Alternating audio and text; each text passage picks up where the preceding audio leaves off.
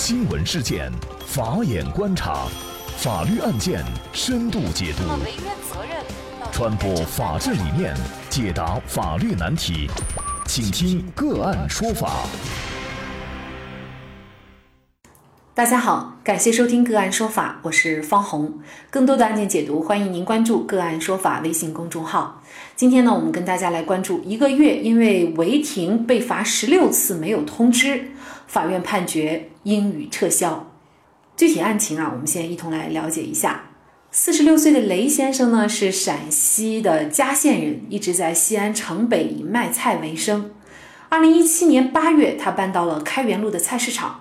当年八月到九月，他多次把自己的小型普通客车停放在开元路上。雷先生回忆说呀，二零一七年九月初，他再次在开元路停车的时候，从后视镜发现有人正在拍照。因为没有穿制服，他也没有在意。他委托别人查询以后，才发现，在短短的一个多月时间里，他的车有十六次交通违法记录，记四十八分，罚款三千二百元。雷先生说，西安市公安局交警支队经开大队民警以他违反道路交通安全法律法规关于机动车停放临时停车规定为由，下发了违法停车告知单，认定他停车时违法，要求接受处罚。但是他认为交警的行为有违法之处，交警做出了十六次处罚，但是都没有在他的车身。粘贴过处罚通知，或者以短信、电话的形式告知，使他一直处于不知情的状态，导致没有及时的纠正。那二零一七年的十月，雷先生就向西安市公安局交警支队申请了行政复议，请求撤销经开大队的具体行政行为。同年十二月二十六号，交警支队向雷先生出具了行政复议决定书，认为经开大队的具体行政行为事实清楚、证据充分、处罚适用依据正确、程序合法，决定维持该行政行为。那在这份决定书里，针对雷先生为什么没有贴处罚通知，也没有告知的疑问，交警经开大队称，这一段道路的道沿画了禁止停车和临时停车的禁止标线，明确告知了驾驶员这一路段严禁停车。作为驾驶人，应当熟悉并且遵守交通标志标线，不存在当事人认为的未依法履行告知义务的情况。对于交警支队的回复，雷先生指出，他违法停车的地方确实有黄道沿，但是同时也画有停车位。在既有黄道沿又有停车位的情况下，交警经开大队直接按黄道沿禁停处罚，属于事实不清。那由于不服交警经开大队作出的。处罚决定书以及交警支队作出的行政复议决定书，雷先生在二零一八年的六月十一号向西安铁路运输法院提起了行政诉讼。那么在这些案件当中，交警作出处罚没有贴单的行为是否违法？雷先生维权最终能够成功吗？行政行为什么样的情况是属于违法的？就这相关一系列的法律问题，今天呢，我们就邀请云南同盛律师事务所主任谢启达律师和我们一起来聊一下。谢律师你好，哎，主持人好。嗯，感谢谢律师。那这个案件呢，我们会看到，呃，交警和雷先生啊之间有一些分歧啊，因为雷先生呢，他认为啊，这个交警的行为是违法的。因为呢，没有贴罚单，也没有短信或者电话告诉他。其实，在禁停路段停放车辆被扣分，在我们很多人看来，哈，似乎没有什么可辩解的。哪怕没有给我们贴罚单，但是在这个案件当中，雷先生他就要较这个真儿。那么，交警做出扣分的这种罚款，是否一定必须要把这个罚款通知？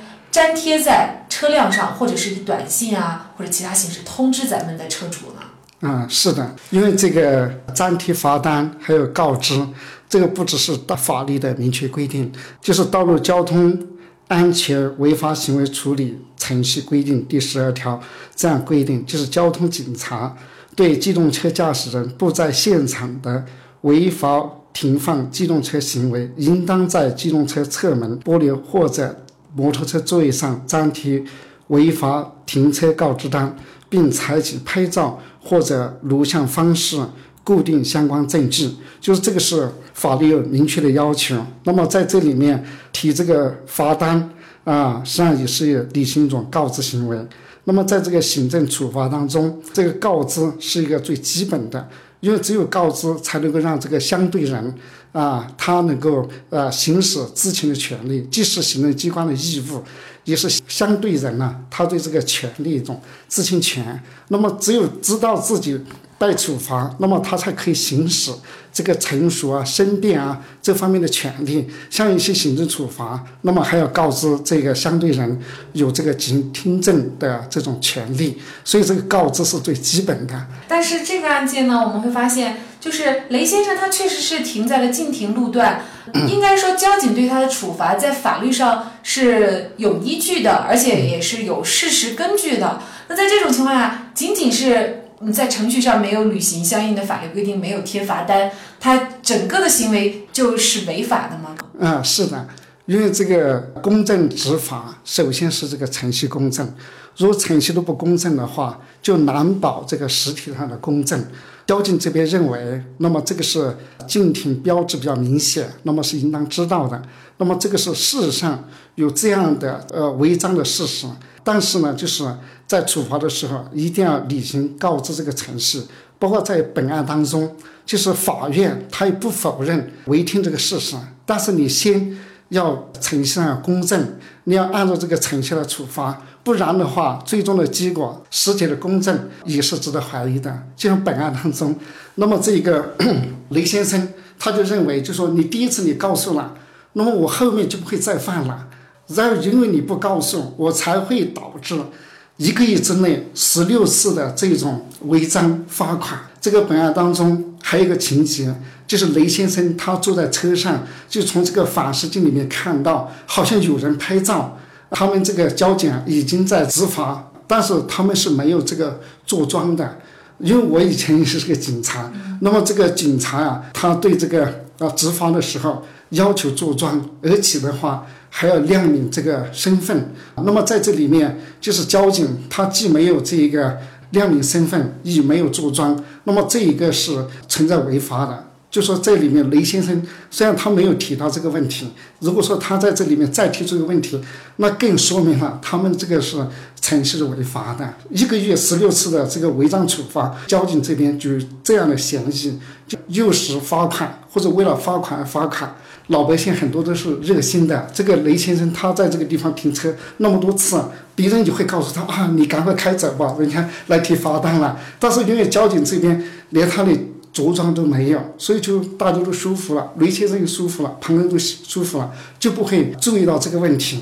而且就说我们这个罚款不能是为了罚款而罚款，不像有些说的还是为了完成任务啊这种的。那么我们这个罚款是一种处罚性的，但是这个处罚不是目的，关键是要教育人。所以在很多地方，他这个。处罚的话，像测速啊这些，他都要事先啊通过各种的方式让你知道啊，如果不知道，那么在就会诱使人这个违章，那么单纯的达到这个处罚的目的。所以说这个程序不公正啊，这个实体也难保公正。那我们就来看一下啊，法院最终是怎么认定的？嗯，那法院是觉得呢，关于本案程序方面啊。就是《道路交通安全违法行为处理程序规定》呢，第十二条规定，交通警察对机动车驾驶人不在现场的违法停放机动车行为，应当在机动车侧门玻璃或者是摩托车座位上粘贴违法停车告知单，并且采取拍照或者是录像方式。固定相关的证据，但是呢，本案当中啊，被告在执法的过程当中，并没有依照这个规定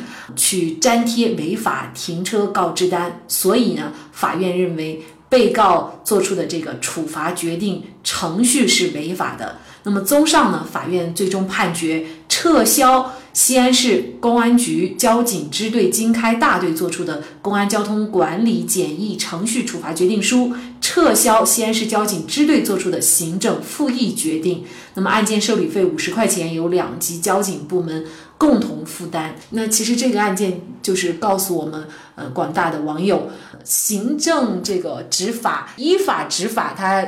所依的法就是实体法很重要，但是程序上如果是有瑕疵，没有按照这个程序来履行的话，呃，其实他这个行为也应该确定是违法的。那么您怎么看这个案件法院的判决呢？